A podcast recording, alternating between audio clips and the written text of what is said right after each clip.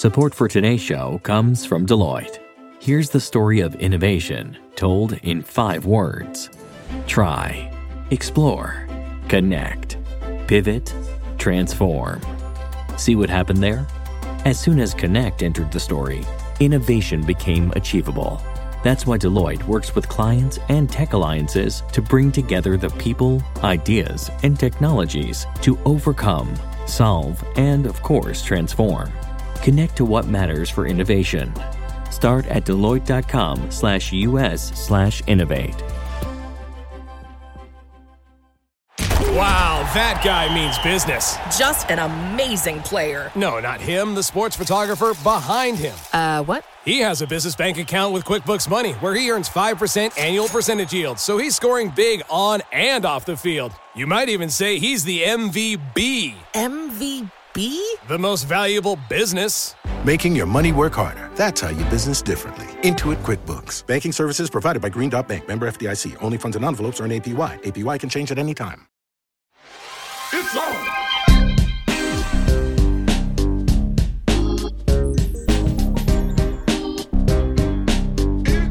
Hi, everyone, from New York Magazine and the Vox Media Podcast Network. This is On with Kara Swisher, and I'm Kara Swisher. And I'm Nayeema Raza. Our guest today is writer Ben Mezrich. He is a fantastic author uh, whose books translate really well into films, actually, into scenes. Yeah. He wrote Accidental Billionaires, which of course gave us the film Social Network about Facebook.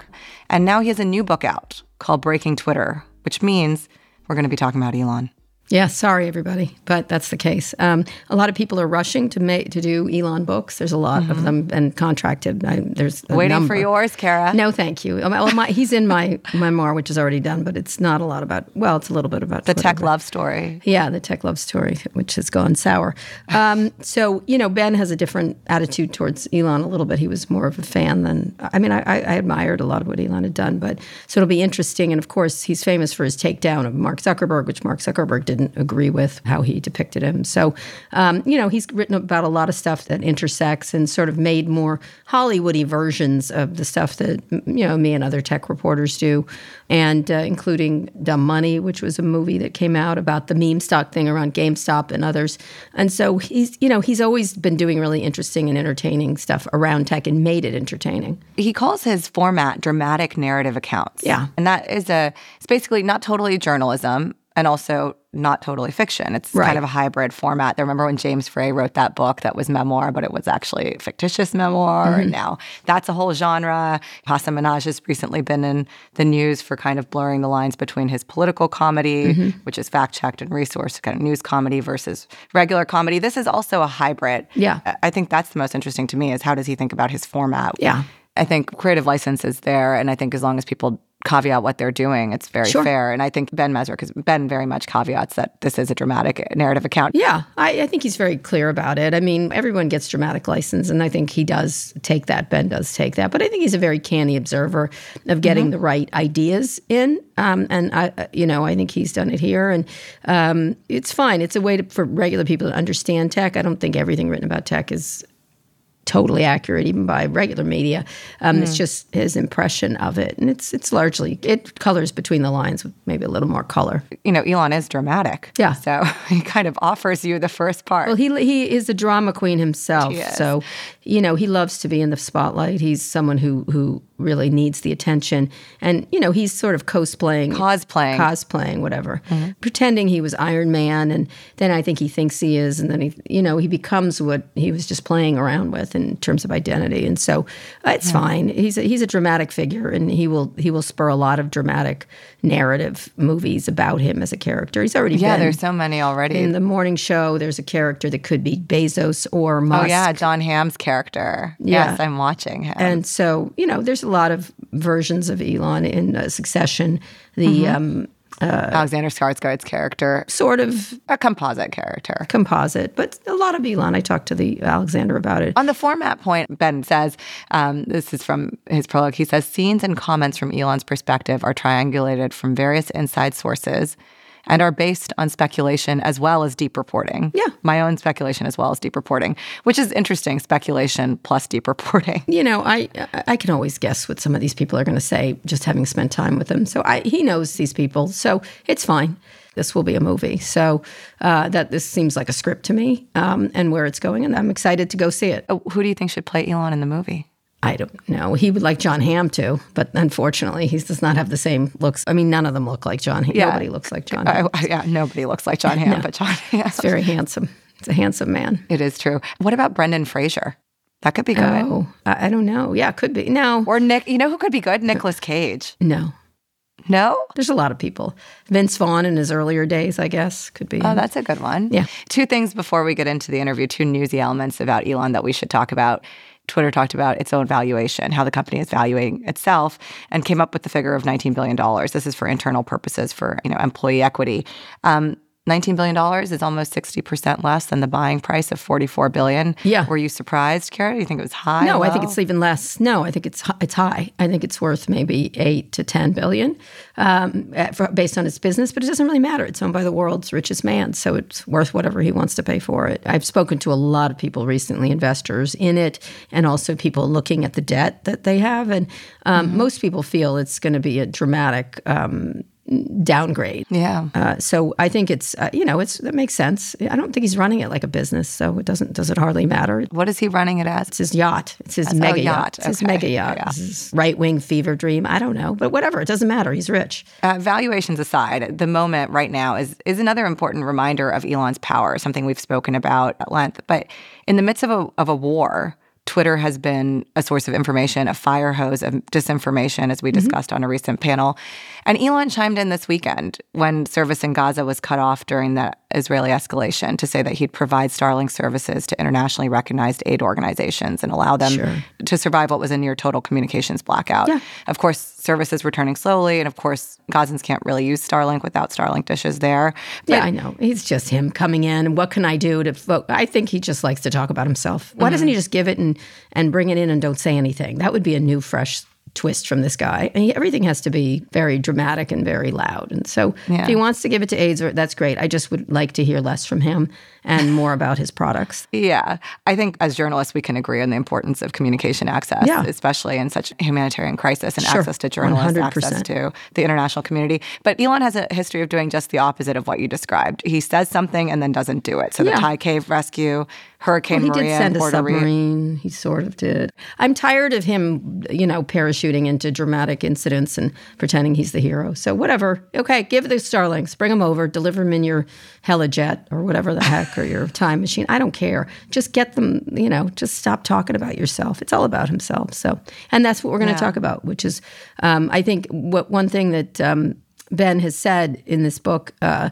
is that breaking Twitter actually broke Musk. Yeah. Musk broke Twitter and Twitter broke Musk. Right. Let's end this open with how Mezrich ends a section in his book. It's titled A Note from Best-Selling Author Ben Mezrich. It comes right before the prolog mm-hmm.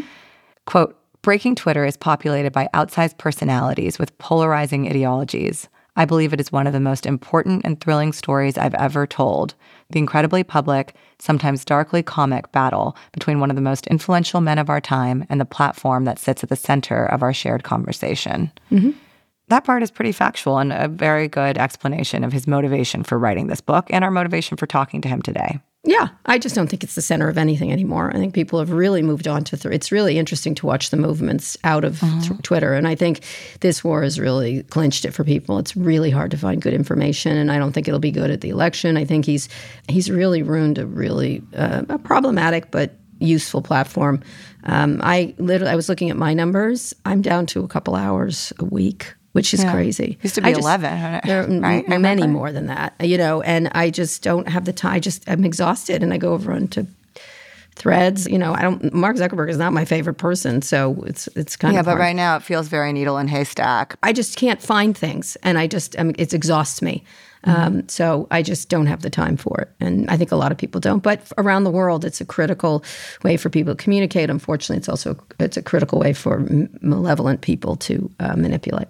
So, Elon, you know, you can send Starlink. That sounds great, but why don't you fix Twitter so that we can use it Yeah, fix in Twitter. moments of crisis? He's not going to fix it. I'm not holding out hope. Let's take a quick break and we'll be back with Ben Mezrich.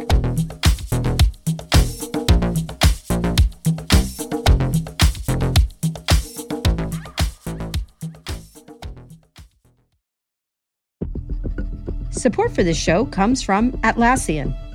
Atlassian software like Jira, Confluence, and Loom help power the collaboration for teams to accomplish what could otherwise be impossible alone. Because individually, we're great, but together, we're so much better. That's why millions of teams around the world, including 75% of the Fortune 500, trust Atlassian software for everything from space exploration and green energy to delivering pizzas and podcasts. Whether you're a team of two, 200, or 2 million, or whether your team is around the corner or on another continent altogether, Atlassian software is built to keep you all on the same page from start to finish. That way, every one of your teams, from engineering and IT to marketing, HR, and legal, can stay connected and moving together as one towards shared company wide goals. Learn how to unleash the potential of your team at Atlassian.com. That's A T L A S S I A N.com. Atlassian.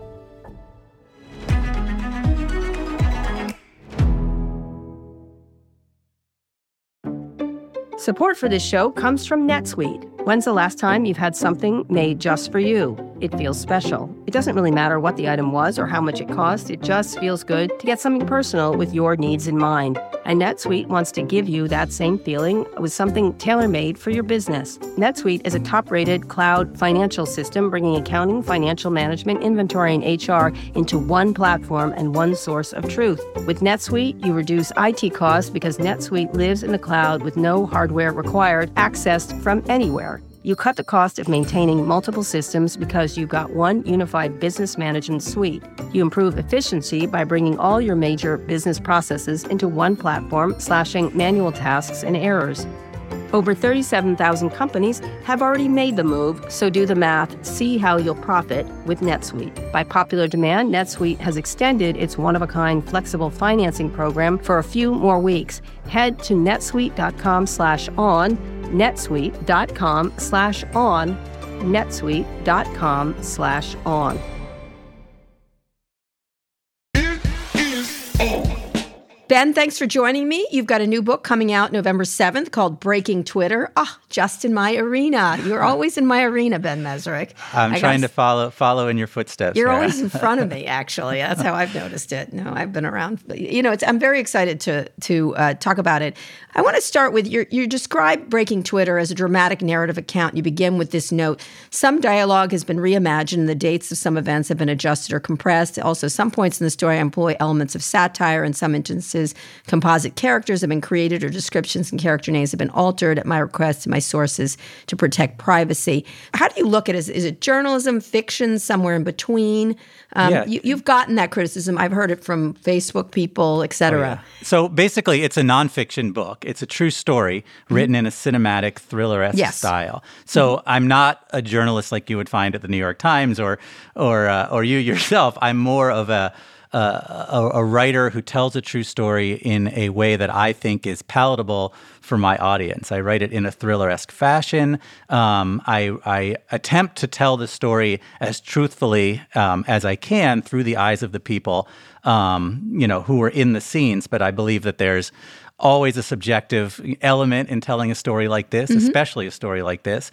And so uh, I do my best to tell the true story, but I'm doing it in a way that I hope is cinematic and fun and exciting. So I right. approach it differently than a Walter Isaacson does or a Michael Lewis does. Maybe not Michael Lewis as much, but um, in that I interview as many people as I can. I get as much information as I can. I get all the legal documents. I spend a, a lot of time on the research phase, but when I write it, I'm envisioning it as a movie. Um, so it's meant to be read as if you're watching a movie. Um, and yeah, there are some journalists who, who say what I'm doing, you know, shouldn't be nonfiction, and there are other journalists who say, you know, this is pushing the I call it creative nonfiction, actually. It's kind of funny. I argue with people about it. When your book came out, the, the, Facebook one, I was like, he's not off on the sense of what's happening. I mean, Mark, one of the things Mark, I remember, complained to me about was that the character, uh, Jesse Eisenberg, was not like him. And I was like, it's not meant to be like you. and I said, he talks too much. I wish you talked as much as he did, right? Like you never right. talk. He was, at that time, he now he's blabby as can be, but he's different than you. And it's sort of an imagination cartoon of you. Right. Um, I mean, I, I think you can look at the social network, and I think it's a in my opinion, a, a, really good telling of that first year at Facebook. Even though yeah, I think you he's going to disagree with it. I mean, you were there; you know it better than you anybody. got the themes right. It was just more dramatic. It's so right. much more boring in per, in real life, is what it I mean, you're not going to watch the movie that Zuckerberg wants you to watch about the founding of Facebook. That's right, going to be right, a torturous right. movie. No, it was it was more dramatic. They're all more dramatic. Eh, I'm curious why you how how do you look at Michael Lewis different? I'm going to get to Walter Isaacson in a second, but well, I mean, I'm a big fan of, of both of them. I think Michael Lewis is someone who does something somewhat similar to I do. Um, I think he's a little bit less. I, I, think Walter Isaacson is almost writing an encyclopedia at, at mm-hmm. times. Yes, and I think that Lewis is is dramatic in some ways. Um, I think he's I think he'd probably consider himself more of a journalist than than I consider myself, but I do think that he dramatizes and he uses a yeah. lot of the same stuff that I do. I would say not this latest book, but let, us speaking of Walter Isaacson, I agree. Encyclopedia is a very good way to put it. You could kill a small creature with it. Um, I assume you read it. Uh, what did what did you think? Well, you know, when I when I came out of my nine months of reading, uh, no, I'm just kidding. It's a, yeah, it's a big true. book. Um, yeah. I, I, feel like um, for me, anyways, the story that I'm trying to tell, I feel like he missed in that he did get a lot of the details about Twitter, but I see the Elon before Twitter and the Elon after Twitter as two very different Elons. Agreed. And I feel like, just as an example, Walter Isaacson would not have chosen to write Elon's biography today.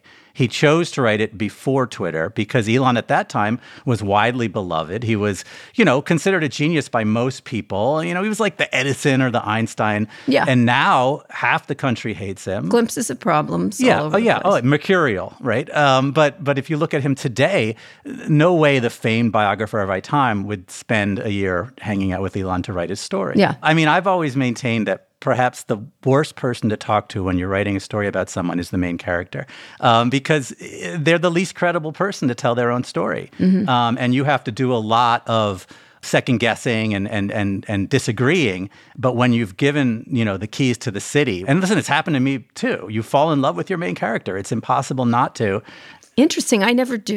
well, I mean, keep, I, you know, I, I, because they they let you into their lives in such a way um, that you're with them all the time, and suddenly you're in the inner circle. And these are very charismatic people. And I think with Isaacson, it's very clear to me, anyways, that he fell for Elon in a big way. And even though he has, you know, misgivings about Elon does this and does this, Elon always wins. You know. He's, yeah. He's, but but we're not here to talk about um, Walter's book, but actually, it's important because this is how some people get to know this person, and I do think he's got the facts of his life there um, and where it led to. And but you're focused on what this particular transaction did for Elon Musk. So um, how, talk about um, how much of your book is based on reporting that's corroborated by multiple credible sources, and how much is a creative imagining. How did how did you look at it?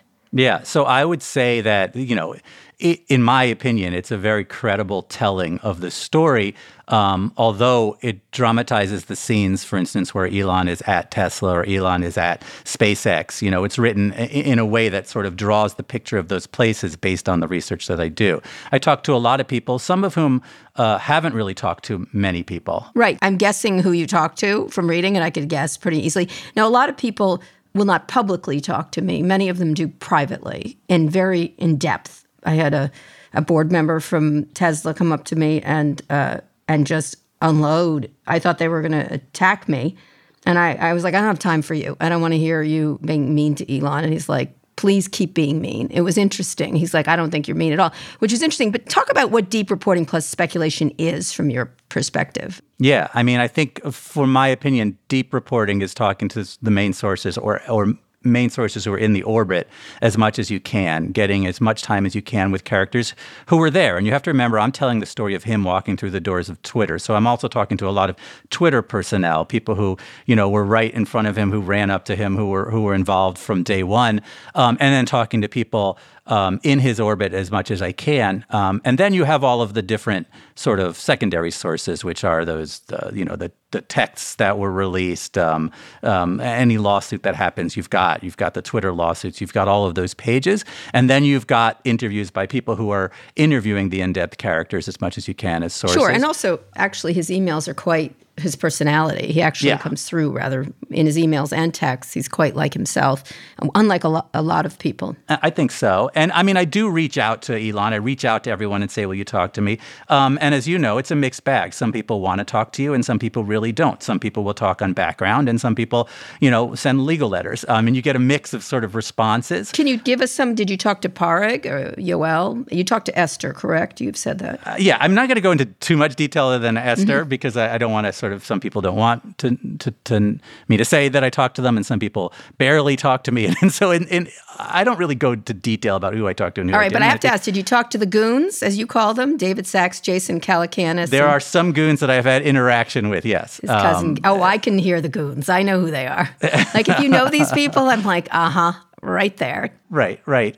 And then, you know, the speculation part is um, you can sort of see it in the book. There are places where I throw the word maybe in, and, and that's the kind of thing where you can see that I'm sort of signaling that this scene is more. And then I use satire a lot. And this is something that I enjoy using in my books, where, you know, in my book that became Dumb Money, you had Ken Griffin sitting on a throne made of stone, of, of bones and skulls. And with Elon, you know, he's waking up in the spaceship that is the Gigafactory um, and, and describing that stuff. So I think you can tell what I'm doing. Uh, you know, as you can tell, I'm a huge fan of Hunter S. Thompson. I was a big fan of that sort of form of journalism and the idea that there aren't really these these strict barriers when you're doing what I do. This is my impression, is what you're saying. This is my impression. I mean, this is my feeling and my impression based on all of the information that I have, and you might disagree with it, and Elon certainly will disagree with it. That's- I would agree and that's, with that. Uh, and that's the way. But I'm not. But I'm open with my process, and I feel like people get it. pick up Uh, my. you know, books. in my I just finished my memoir, and in my uh, in the part, the footnotes part, they said there's no footnotes. I'm not Bob fucking Woodward, and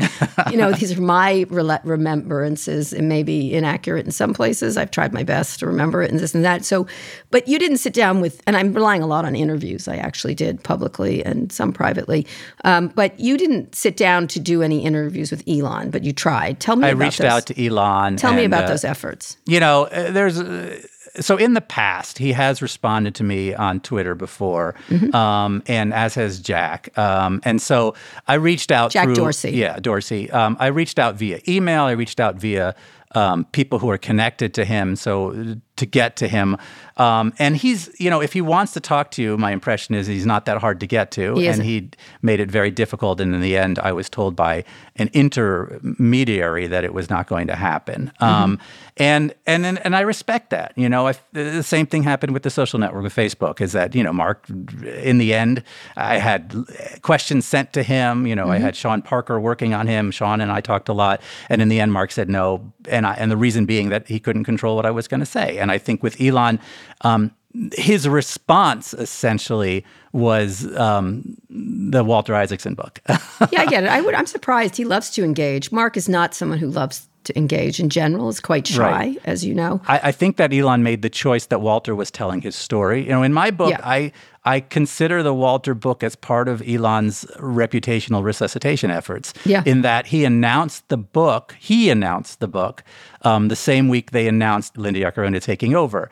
I don't think these are unrelated. Mm-hmm. No. Um, I think that he's seen the hit that his reputation has taken, and this is a one-two punch to attempt to sort of m- move the table back, you know, and get it get it straight again. Um, that I don't think will work, but I think that that that's why he wouldn't talk to me is my guess. But you know, I think it's because uh, he he found his water carrier, Right. And I think he thinks he couldn't have tricked you as easily. I think he might have snowed you a little bit, but not. well, I think I would have had fun with it. I, I mean, people don't realize how easy I am. I mean, Janet Maslin called me the billionaire's best friend, and I think that's true. I I fall Ah. don't in love think you are at easily to my characters. I, I think don't think you are. I thought your uh, depiction of Mark Mark was eviscerating and highly accurate, actually. Well, thank you. I appreciate that. it was eviscerating in a very different way than people realize. All right, the narrative kicks into high gear when Elon sends his then CEO Parag Agrawal, who I just referenced, an angry text that contains, as you put it, eight fateful words, will make an offer to take Twitter private. Very typical of him to do things like this. I've gotten lots of texts like this.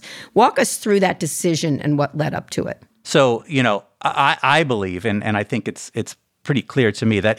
Uh, let me just preface this by saying that I came into this as a huge fan of Elon Musk. I didn't come into it as someone who wants to take him down. I, have always I've wanted to write about him. I've reached out to him many times in the past, saying I'd love to write your story because I truly saw him um, in in these sort of terms of being an Edison or or this incredible mind who's moving us forward. Um, I believe that he saw this as part of his mission that that Twitter um, was supposed to be this beacon on the hill of, of free speech, that um, we're moving through this window of time in which we can reach Mars to save our civilization, and that this is one element of that. If there isn't this global town hall where freedom reigns, we'll never get there. And he saw what happened with the Babylon Bee. So the Babylon Bee got kicked off of Twitter. That was suspended. what really got him mad. Um, really got him upset because they made a joke about um, about the uh, the a Biden administration official. Right, trans. it was a trans joke. It upset Elon that they got suspended for that, and the whole idea of the woke virus, which which was part of his thinking, is that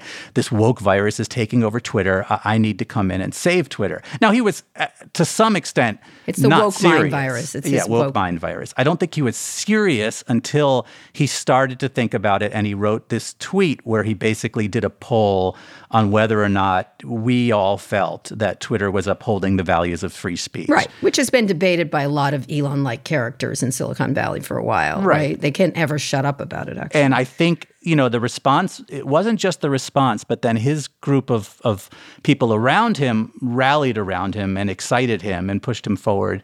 Um, and I think that he essentially decided um, almost whimsically that he could do this, that this wouldn't be that hard, and that he would save the world by buying Twitter. I think it, it fit in like that. Can I ask um, then? Then why did he try back out of buying it? Um, if he really thought that fixing Twitter was a battle for the future of civilization. Well, he had second thoughts almost immediately. Which he uses a battle. He, he he talks in these terms almost constantly. That if he dies, then all of humanity will die. Um, and by the way, that fits into the whole simulation theory that he yes. believes he's player one in the simulation. I get into this in the book a lot. That he believes the whole world is a simulation simulation. Explain what a simulation is for people. Who so the idea is that mathematically, it's it's likely, um, if you look at the math, that the whole world is just a simulation, like a video game. It's a video game of teenagers of the future. He's t- he did this in an interview and blew everybody's mind. Yeah, and I actually I, I think there's a lot to simulation theory. Sure. I mean, it's somewhat religious, but the idea is that uh, not only is the whole world a simulation, but most of us aren't even the real player. most of us are non-playing characters. But he is player one. He is player one. He is the main playing character. And by the way, successful people in general, people who have ridiculous success, kind of believe this deep down. I think you see it in a lot yeah. of because you see the whole world is working out. Yeah. Well, it's because when they're when they do past lives, they're always Cleopatra. I'm like, exactly. is anybody a slave? Is anybody right. a right. like uh, like a right. horse trader? and when good like things happen in your life that seem un- unbelievably lucky, it's hard not to look at the world and say, "Oh, it's designed around me." Why you know? did he try to back out of it then? If civilization is well, he tried to back out because as soon as he sort of started to dive into it, first of all, he realized he was way overpaying for it, which I think was a problem. Second of all, there was immediate backlash from the people that he least expected it from, being the Tesla faithful. So he's had this incredibly glowing reputation as this sort of godlike figure to a lot of people for a long time. And this was kind of the first moment, in my opinion, where he got backlash from the people who usually worshiped him. And I think it made him nervous because he was he was spreading himself too thin, I think. He was going to have to sell Tesla's stock most likely. Um, and this kind of response that was almost immediate, I think shook him a little bit. Yeah. And he decided he didn't want it anymore. But then it became this game, you know, it became this backing. He couldn't back out without, you know, paying a little bit, which he should have done. Um, but he, you know, and it, it, gets into that a little bit in the book, but basically he reached a point where he decided he had to buy it. And that's where his competitiveness comes in, his inability to I'm going to do it. My, I'm going to show them wrong. I'm So going to show them how- wrong. how- I can how- do this. Do you do you think he's really committed to? He did, he had to get sued into going through the purchase. Yes. By the way, I I don't Um, think he, had, I think He had no choice. He had zero once choice. he once he got to that point, um, he came in with a lot of anger, um, Yeah. and he came in really mad. And and not only did he want to fire people, but he wanted to fire Parag with cause. You know, he wanted to make sure he didn't pay them anything. Right. And I think when he walks through that front door with the sink, um, you know, it's barbarians at the gate, but it's the reluctant barbarian who's now going to take it out on everybody there. Right. Um, well, and, that's his and, and that's the, story, isn't it? That's the frustrating thing to me about Elon in general through this whole story is that he has these noble ideals. He has these this vision of saving the world, which is not a bad thing at all. Um, but he can't get away from uh, this competitiveness, this need, um, and this sort of uh, childlike angers um, that come out again and again and again um, that drive him in, in yeah I just I, opposite you know, directions. I, I, get the messianic thing is attractive. I think it's narcissism. Is that's all it is. Is and I think it's the putting yourself as player one tells you everything that you that you want. And I think at some points there's a part of him that regrets this impulse tweeting and regrets when he. I think that's gone now, but it was there for certain. Well, I think there's a big transformation that happens during Twitter. Um, but I think that you know he he he was forced into it, and once he walks through those doors, it was game on for him. And uh, and and I'm going to show these. You know, begins the whole scorched earth yeah. process. So he needs enemies. So obviously he contains multitudes. And uh, let me say, I have given him credit for what he's done at Tesla and SpaceX. I have been, a, I wouldn't say a fan, but I have certainly regarded him in a lot better light than a lot of people I cover because I was really inspired by a lot of what he was doing. And I always like a could try. I always thought he was narcissistic, like the rest of them. Um, but there's a lot of hypocrisy at the core of this entire project. So let's go through some of the worst instances, which you allude to in various ways in the book we already talked about how he's going to save the world and then uh, and then try to get out of it. I don't think he was trying to save the world. I think he was trying to save Elon Musk in a lot of ways. But um, so how, how to explain his approach to free speech? Let's start with that. He's throttled links to the news organization he dislikes. He suspended journalists reporting on his suspension of Elon Jet. He banned Substack links. He threatened to sue the ADL. Um, what what is the clear ideology about free speech? I mean, I think there was a transformation. I really think he went in with the idea that free speech was going to be easy, mm-hmm. uh, that Twitter was moderating and holding back all of these voices, um, kicking Donald Trump off, you know, stifling the New York Post, and all of these kind of things. And he was going to fix it with a with an algorithm. I think he went in the door thinking free speech was as easy as building a rocket, and I think free speech is way harder than building a rocket, um, and that you can't engineer it. And I think he realized pretty quickly when it started to impact him personally um, that this ideology had to go out the window, and that that is a big big issue. And I think it happens in the course of the story. Uh, the way I tell the story is everything spirals out of control. And when it becomes personal, he throws all that out the window. So, uh, you know, later in the story, w- what happens in, in, a period of one week um, is his, his car gets attacked with his kid in it. Mm-hmm. And he blames that on this Elon jet website, which is mm-hmm. tracking his jet.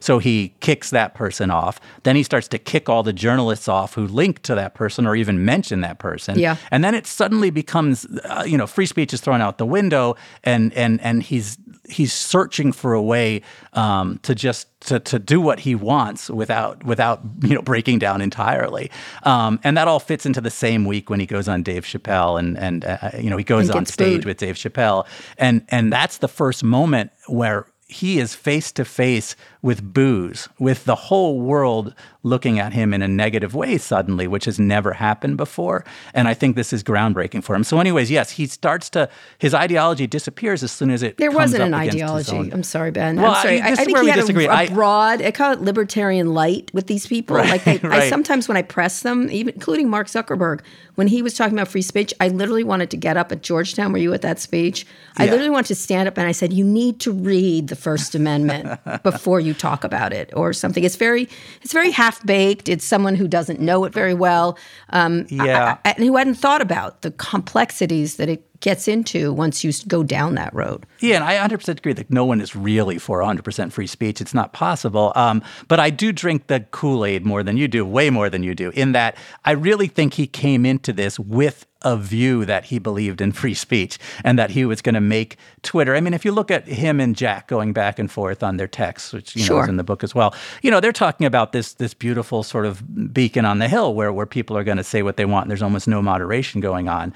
Um, and it's not until you realize that it's going to affect you personally that suddenly this goes out the window.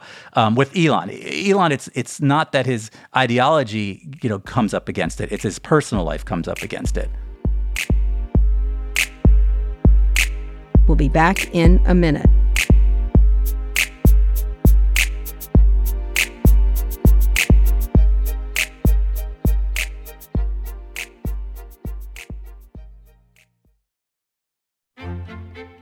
Support for On with Kara Swisher comes from Babbel. Learning a new language doesn't just give you dozens of new ways to swear. Studies show that people who learn new languages develop better memories and get more comfortable solving difficult problems. In turn, confidence improves and perspectives open, allowing for more flexibility no matter what life brings to the table. If you're ready to make a new language part of your routine, Babbel can help. Babbel is a science-backed language learning app with lessons created by real people for real conversations. Babbel doesn't rely on artificial intelligence to build its 10-minute lessons. Instead, they are handcrafted by more than 200 language experts focused on teaching phrases and vocabulary you'll actually need to communicate. I've used Babbel myself. I'm trying to learn Spanish since I spent four years trying to learn it in high school and then again in college. And I have to say, I'm doing a lot better with Babbel. I use it on the go when I'm traveling. It's super easy to do these 10 minute, five minute lessons. It reminds me every day, and I do it. Here's a special limited time deal for our listeners. Right now, get up to 60% off your Babbel subscription, but only for our listeners at Babbel babbel.com slash swisher.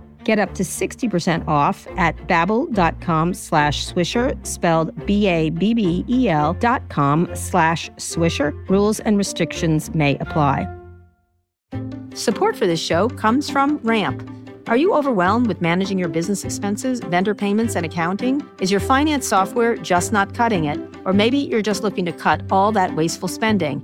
Ramp could be a total game changer for you and your business. Ramp is the corporate card and spend management software designed to help you save time and put money back in your pocket. Ramp gives finance teams unprecedented control and insight into company spending.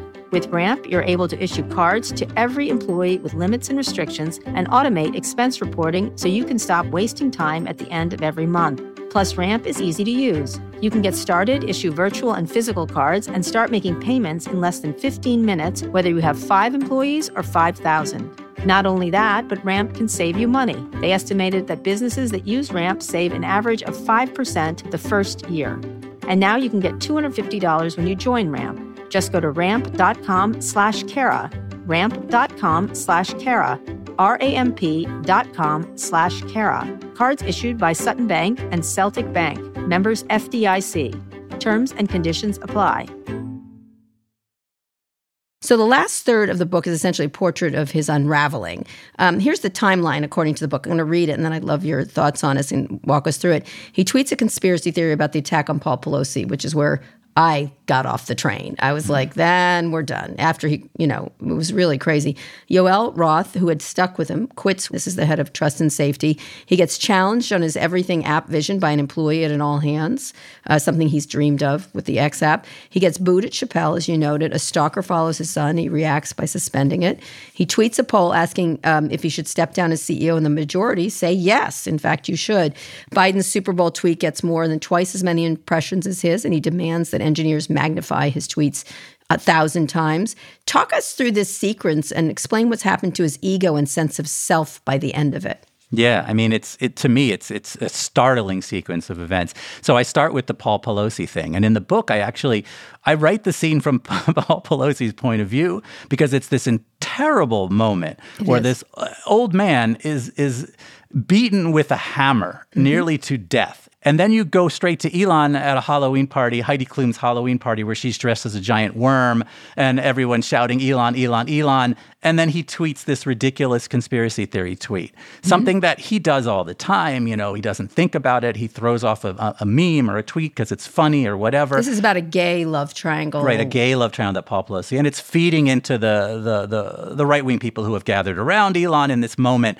Um, and it's a horrible tweet and and and I think he realizes it pretty quickly, or or, or he's at least told it, um, because he he deletes it. He gets he, he tries to apologize for it, and it's a horrible moment. It's a really horrible moment. Whatever you want to joke about, I mean, and that's why in the book I really try and show you the two scenes next to each other, and then and then that's the beginning where where all of the people at Twitter have to now deal with this. The advertisers, the people who are trying to keep Twitter afloat.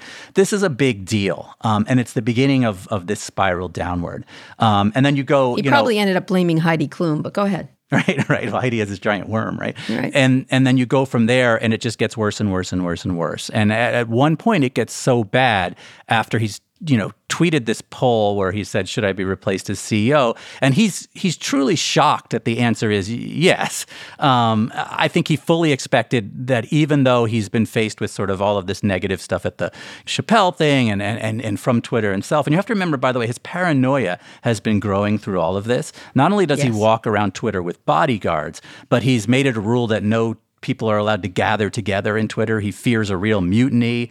Um, mm-hmm. You know, when when Yoel leaves, he he attacks Yoel over the site, basically, you know, uh, call, calling him, him, a pedophile, pedophile. Um, so that he has to you know run out of his house in the middle of the night. Um, it's this spiral downward that that you can see in his personality changing as paranoia sort of takes over. So why is the spiral always aggression towards others? I mean, nobody he's he's not getting hurt in any way. He's the world's richest man but it's the aggression towards others, including Yoel, which I thought was reprehensible. Yeah, well, I mean, he felt betrayed. I mean, I think that he sees himself as the main character in this this movie, um, and that everyone is supposed to rally around him, and and and he can fire people, but people can't leave him. And I think the Yoel thing hit, hit him personally because it it seemed like he was backing Yoel, that he was going to put Yoel yeah. as someone important in the, in, in, the new Twitter. And then Yoel, looking at what was going on, um, basically said no way at a point that this was going too far. Um, and that was a betrayal to Elon. And so he swiped out at him. Um, he's not used to people betraying him. Why not listen to Yoel? Why not listen? I, listen, I had a back and forth with him about Twitter that was very reasonable. And then he called me an asshole.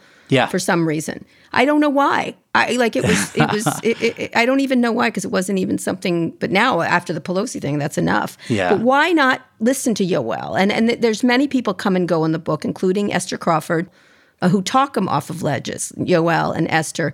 Why didn't that kick in instead of the aggression from your Well, what's intriguing about Esther is is how she approached Elon when she still had his ear. And and she went very Solicitous. clearly is you have to talk to him in a certain way. You can't um, you can't go at him among other people. It has to be one on one because if anyone else is around, he needs to be the king of the story. Um, and if you go at him one on one, it has to be in a way that um, helps him get to the answer you're looking for. You have to use memes and comedy and show him that he's found the right way to the answer. So, yes, you have to work the certain angles that he needs you to work to get something through to him. If you oppose him, um, he's going to have to go after you. Um, and so I think but that. Why is that? Why? Because then nobody can have staying power because nobody. One of the things. Well, I really think it goes to this non-player character thing. Is that you know he's right. the main character and you're all non-player characters. We're not. We're not real. Um, and and if you're playing a video game and a, and a, a, non-existent pixelated thing walks up to you and starts to tell you things, uh, you're not going to listen to it. You're gonna you're gonna throw it away. And I think that's the way he looks at the world around him. Is he's the main character. Um, and if he's the main character, everyone else is just a, is not even a supporting character. It's and, and therefore character. you need to be. You have to find a way to make him come to the answer that you want yesterday someone asked me how to deal with him and I they were going to see him in a thing and I said be complimentary and I know this is going to sound weird but touch the bottom of his arm once because he'll calm down. Like exactly. it was I felt like it was like a dog. Like you know what I mean? Like, yeah I mean that's great. Yeah when Esther first first starts working with him his assistant um, Jen comes up to him and, and base, comes up to her and says this is how you talk to Elon. And there's actually sort of a, a script on how you're supposed to approach Elon. You have to look mm-hmm. at him in a certain way you have have to speak to him in a certain way, um, and and that's sort of given to people who are going to be one on one with him. But I think you know uh, the revelations that that that I think are, are, are interesting parts of the story that you know haven't been covered before is number one um, how affected he was. And as I was saying, you know, he he reached a point after the poll when people voted against him and, and shocked him by that because he really believed people were going to support him in staying CEO of Twitter. He locked himself in a conference room. He refused to talk to anybody. It was as much as a day. And people at Twitter were so concerned that they were going to call the San Francisco De- Police Department and do a wellness check on him. Um, and that, you know, is such a low moment. This is a guy who's the richest man in the world or close to it. Right, but you close the book with a scene from a SpaceX launch, even though it actually it eventually explodes, which right. he does this a lot. I think it's the most incredible sort of visual where all of these guys are jumping up and down, applauding as this giant spaceship explodes on the screen behind them. Um, yeah, clears but, the launch pad. Then, as you write, there was reason for raucous worldwide celebration instead of praise. The press unfairly focuses on the explosion. Why end with this scene? Because I believe that before his purchase of Twitter, that space launch would have led to ticker tape parades. People would have been uh, applauding him. Every newspaper article would have been, "This is the the first step towards going to Mars." But post Twitter, all the headlines read failure, explosion. This is a destruction, and I think that's what's happened. That's what we've missed in, in telling this story is that Twitter has broken Elon. It's destroyed his reputation. And Elon today is not the Elon of Elon before Twitter. Do you think, think, he's misunderstood and unfairly maligned, or he's just getting the. Oh, he's definitely not misunderstood. I, I think he came into Twitter and he has done a lot of uh, bad things. He's made a lot of mistakes. Self harm. Um, he's done a lot of self harm to himself, and I don't. I'm not saying he can't recover from this. I'm not saying he can't rebuild himself and become the the Elon of before. Um, but we're not misunderstanding what happened. I mean, this is a guy who tweeted conspiracy theories, who's suing the ADL for um, who, who, who this and that. All of the things that he's doing, he's doing, and he's proudly doing them. He's he's aligned himself with people that you know, uh, and and and what he's done to sort of um, truth. So he came into Twitter saying that this was going to become the most true place on the internet, and it is exactly the opposite. And the reason is is that he's elevated the least true voices um, and turning it into an engagement engine. He's turned it into an, an outrage engine. Um, Twitter is entirely uh, driven now by outrage and and and anger, right? Because that's what raises engagement in his mind. So he's chased all of the sort of truth off of the site because truth doesn't sell as well. Right. Um, so, is, think, but is he unfairly maligned? I, I, like an honest assessment from your. I mean, I think that that because of what he's doing on Twitter, it's very hard for him to get praise outside of Twitter. So, mm-hmm. in that respect, yes, I think it is unfair to look at the Starship launch and say, "Oh, this was remarkable. a disaster." I because called it remarkable. It, Right. It, it wasn't a disaster. Um, it was it was brilliant. It was incredible. None of us could have done that. And, and he's pushing the world forward. It's it's it's crazy to me to look at what Tesla's trying to do with automatic driving and attack it. I mean, I think it's he's no, pushing the world he's a little forward. sloppy there, but we'll well, we'll, okay. we'll, we'll, he's pushing the world one. forward. You know, sure. I really think he's pushing the world forward, and I believe, different than you, that his ideology is good, and I think he does want to save the world. But I think that what he's done at Twitter has been a disaster. And I think that it is causing harm both to his reputation and to sure. his person.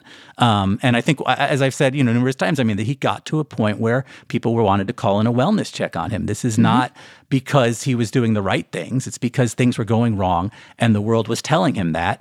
And I think this is a big moment for him. Do you think he is salvageable? You just said that. You said he could I don't think he's going back. Yeah, I mean, I'm a, as I said, I'm a fan. I think that this is a guy who who has I think he sees that that what's happening. This is the why he had Walter write his biography, and this mm-hmm. is why why he hired Linda, the the adult in the room. I, in the book, sort I say it's like bringing in Sheryl Sandberg to make Zuckerberg mm. look like a real boy, right? Mm-hmm. it's it's the Very idea that you bring an adult into the room to try and fix She's it. She's not Sheryl. I'm sorry. Well, okay. There's a. I think her purpose though is similar. Um, you're right. It's a different person, um, but it's someone who's there for the same reason. Sure. Um, so I think Elon recognizes there's a problem, um, but I and so in in my view, in my most optimistic view, he walks away from Twitter before he completely destroys it, and he goes back to SpaceX and you Tesla think? and saving the world. I, I think it's difficult for him to do that because number one, he can't lose, and that would be looked at as a loss, and number two, he has this idea of this everything app, um, which I think he's now going to shift Twitter into. Um, Good luck. And so rather than walk away and let Twitter be, he's going to take it down, um, which is sad to me. Um, but but you know, uh, could he resume being the, the, the Edison of our times?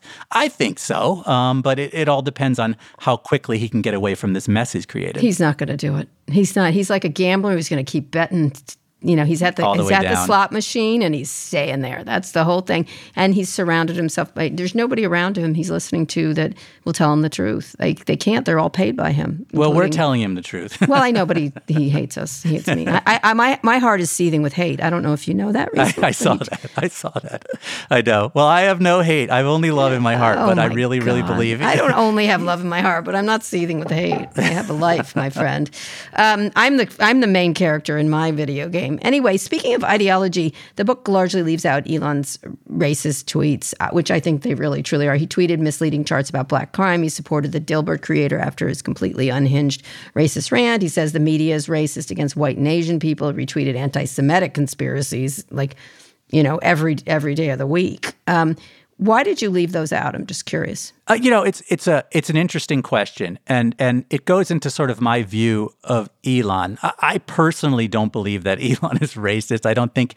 He, I, I think that he is tolerant of of racist views and tolerant of a lot of these sort of racist tweets conspiracy that are theories, yeah. that are conspiracy theories and things like that. Part of it is performative um, because he's pushing rightward because he felt like it was those are the people who are cheerleading him, and so he he, he plays into that. Um, and part of it is that you know he likes sort of uh, drama, as you said. Um, so you're essentially saying some of his best friends are racist. He's not racist, but he supports racists. I mean, he certainly you know has a tolerance for these tweets that. Uh, that that most people wouldn't. Um, and I think he knows it's the bread and butter of the site right now. Also, so he's playing um, a performative. So role. I, I, I, think that you know it goes back and forth on on that. I, I am troubled by it. I'm I'm more troubled by the fact that you know you can't go on the site now without seeing it over and over and over again, and not mm-hmm. not you know from him, but but it's an entirely anti-Semitic, racist hotbed right now. And I think the idea that it isn't is ludicrous. Um, you know, and and so I, I think that I think that that is that is more troubling to me than Elon personally retweeting this and retweeting that. Um, but yeah, I don't go deep into that. I, I don't, you know, in the end, I'm not attacking Elon with this book. I'm attacking what's gone on here and, and this huge misstep um, and this disaster and this spiral downward that that has happened in. Although one might fashion. ask, being a performative racist is better than being an actual racist. Like I, I kind of like the last group more if I had to choose because the others know better. I think he knows better. Yeah, I mean, it's it's it's a tricky thing. It's a tricky thing. Uh, I, I think that for me, anyways, um, uh, it's hard. F- it's it's something that I didn't want to get too deep into in the book. I think people can see what they see, um, but I think it's it's more him uh, engaging in this sort of dirty circus he's created dirty than it is circus. him sort of. That should have been the name of the book, Dirty Circus. dirty. So let's uh, leave the book for a bit and talk about Twitter post April 2023, where the book ends. Let's do a quick lightning round. I'd like to go through a list of mini catastrophes, and I want you to tell me what you've heard about how they've affected both Elon personally and Twitter as a company, uh, X as a company.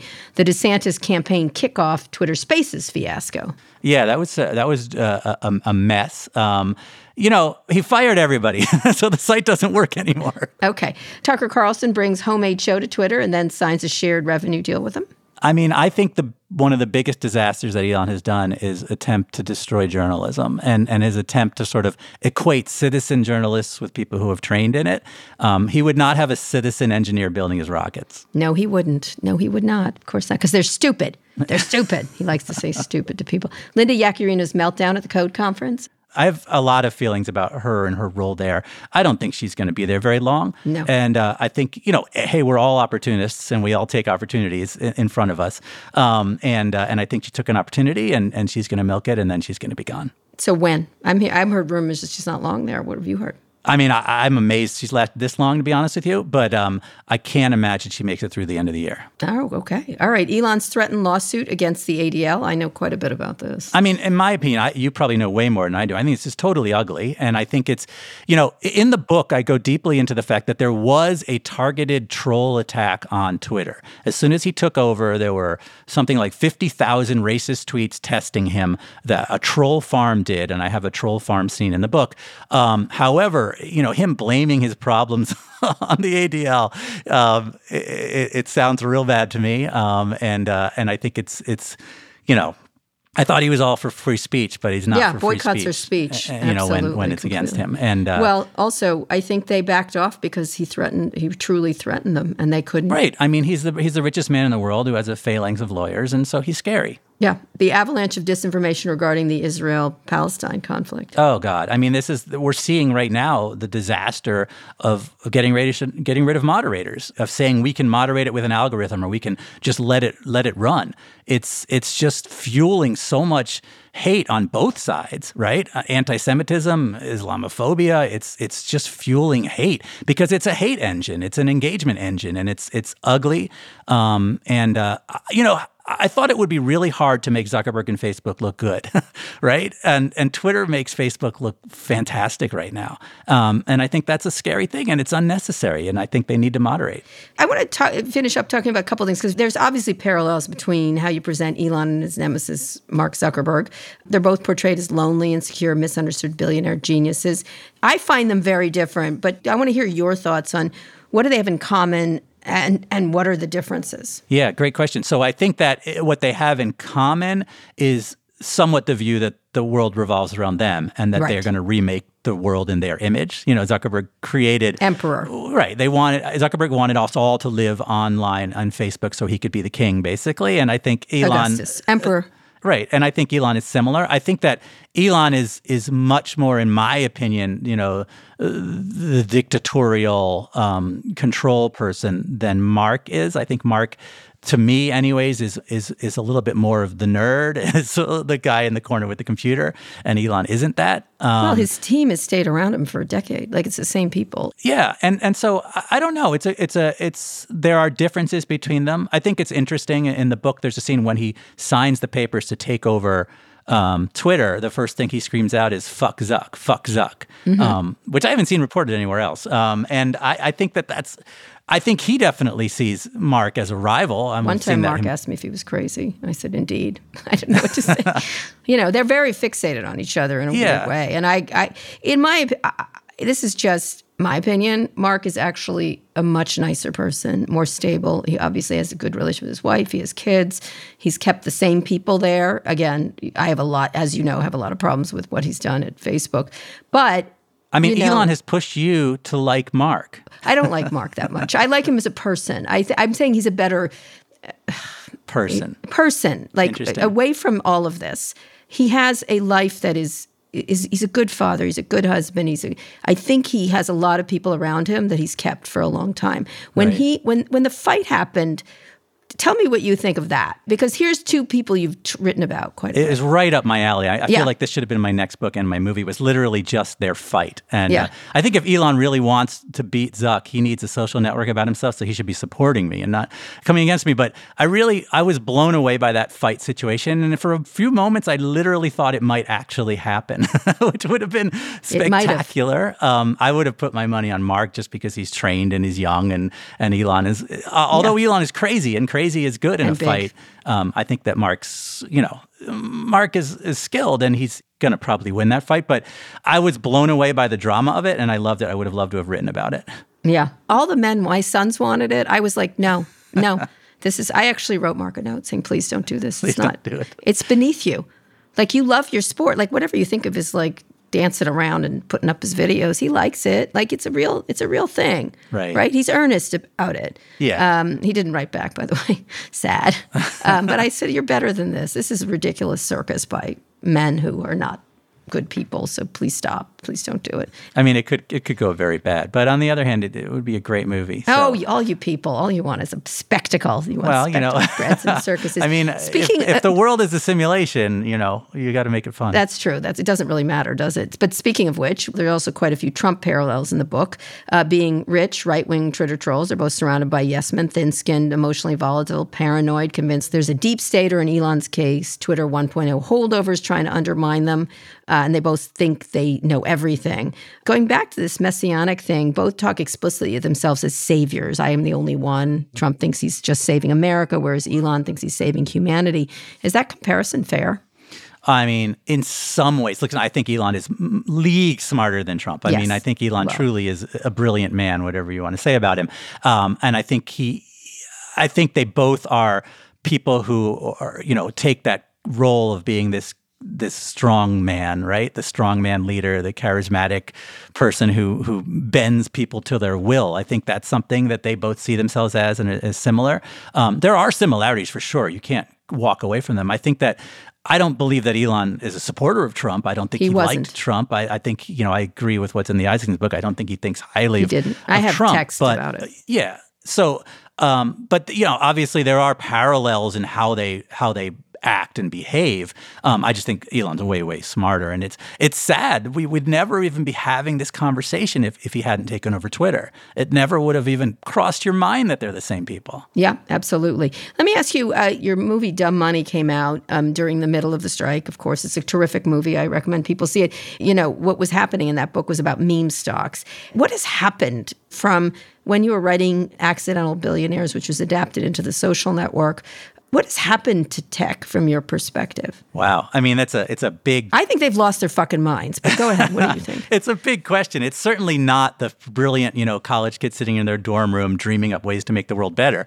Um, I think it, it became a, a machine. It, it churned a lot of people out, and then you have all these outside characters that dominated these people who became like the unicorns, right? I think the unicorns, you know, went crazier and crazier and crazier uh, to the point we are today. But I think everything's kind of shaky now. I think the meme stock revolution that we talk about in Dumb Money uh, is is is a is the the beginnings of a revolution. I, I, think that there's there's sort of so much anger, there's so much bubbling up in the world, and it's coming out everywhere. So I mean, it's a mishmash, it's a mess, it's it's a disaster. You have someone like Elon who doesn't want to just build Tesla; he wants to own and build everything, right? He wants to save the world rather than you know make a car or whatever it is. And I think that that unicorn thinking has just expanded and expanded and expanded. One of the thing about dumb money that I liked is this: they can't. These rich people maybe aren't as smart as you think they are, right?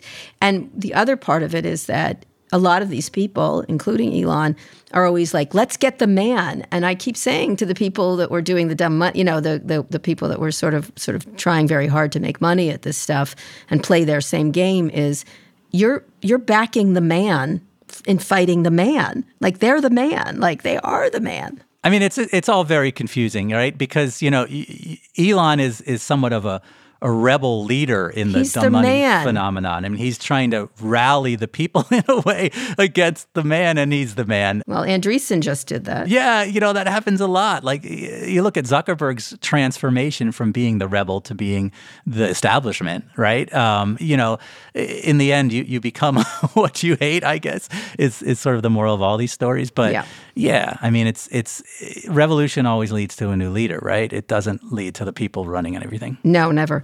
Uh, Breaking Twitter reads like a screenplay. Unsurprisingly, you've had incredible success optioning your books. Has this one been optioned? Yes, so we, we sold it to uh, MGM is developing it. Uh, I think the plan right now is an eight-part television series, you know, one of those limited series, um, because there's so much in it. it. It's hard to sort of tell it in a quick movie, but um, we're out to uh, as soon as the acting strike is is out, we will be out Soon. to actors. Um, so hopefully any minute now. Um, but yes, it is being developed. So streamers this time. Um, not necessarily, but most likely it could be a network.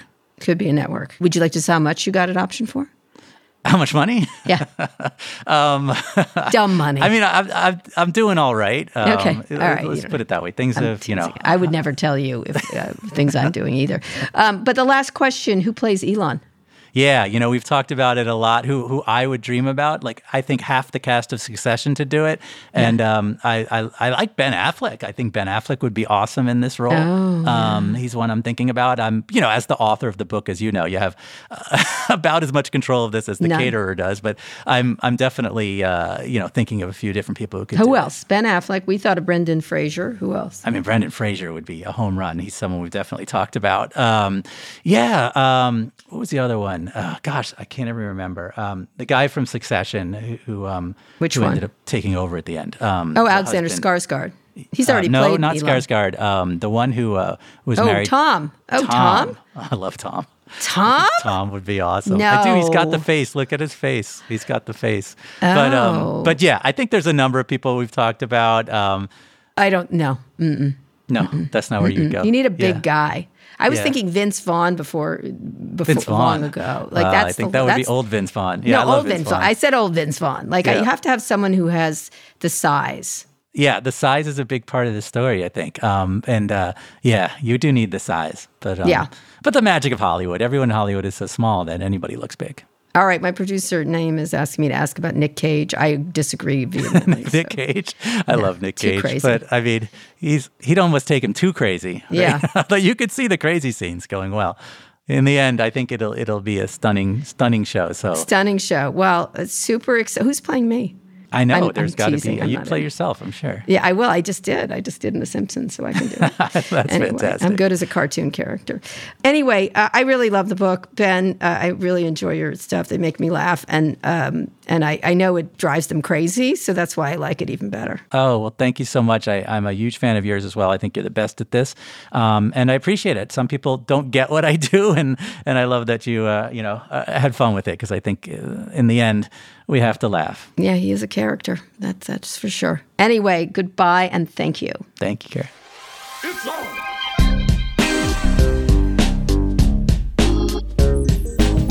Touch his arm. Yeah. Did you caress his elbow? Who did you tell to no, caress no, his elbow? No, there was a thing on Twitter where they said I was touching his leg uh, with my foot. It was that code a couple years ago. I remember that. He looked down and said, "Nice shoes to you." She liked my shoes. I was not touching him. All these creepy straight men on Twitter. Like, let me just give you some information. Creepy straight men of Twitter. I'm a lesbian. I'm not interested in Elon Musk. Despite your comments about Jon Hamm at the top of the interview, I love Jon Hamm. He's very any even lesbians acknowledge the handsomeness of Jon Hamm. and Mitt Romney. But well, he's also handsome, and not as like Jon Hamm is the handsomest man. so you were not playing footsie with Elon Musk. I was not. My point was that sometimes when people are manic, as he can be, if you calm them down, if you touch them lightly, it calms them down. And that's what I was talking about, Touching them reminds them you're not a pixelated nothing burger running around town, right? I guess. I liked Ben's point that Elon thinks of himself as a main character. He's certainly not alone in that. A lot of main character energy and a lot of the people we interact with. They do. They think they're the center of the universe. They're different in their manias. It's egomania and narcissism. Yes.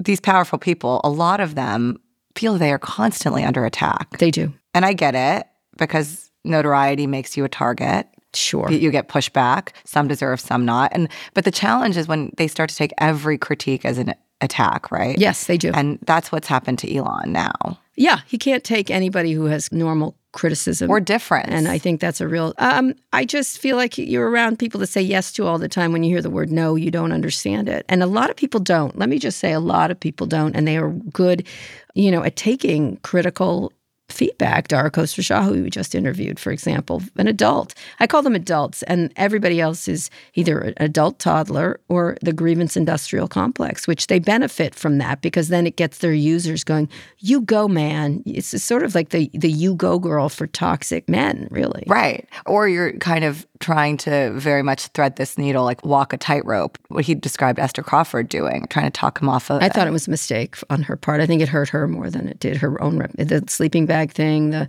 and by the way, she did a very thoughtful thing about it later. And I get what she was trying to do, but it, what it does I mean, when it- she came on Twitter and talked about the whole experience. yeah, exactly. And I think uh, here's the problem when you're cosseting, you know, over rich men, you're not going to win. You know, putting them in these that they're as if that they are children. They are not children. Like you enter into their fantasy of coddling them. yes, right. It doesn't help them in any way. And it also, I mean, there's no staying power for it unless you're willing to basically become a non pixelated non character in the world, right? You become a vessel just for carrying water, just for reflecting back onto Yeah. this person what he thinks of himself. That's right. They have to take responsibility. They all have to take responsibility for what they've done and what they're doing, good and bad. That's what adult men do. Do you think he's misunderstood or unfairly maligned? Because for a long No. time you did you you were helping kind of unpack nuance around Elon Yes. when others weren't, right? Now, no. Now, no. You think he's just. I think we see him exactly as he is. I think we see all of them exactly as they are. but he also could feel misunderstood. I guess. I don't think you can be the world's richest man and play the victim. I'm sorry, you just can't. Actually, it reminded me of the Amanpour episode, that conversation we had with her about the Yuval Mm-hmm. Harari quote, right? The can you hold two thoughts at the same time? I don't think he's misunderstood, and I don't think we should feel sorry for him. Okay, don't feel sorry for him. Do not play footsie with him. Don't cry for me, Argentina. Don't cry for him, Argentina.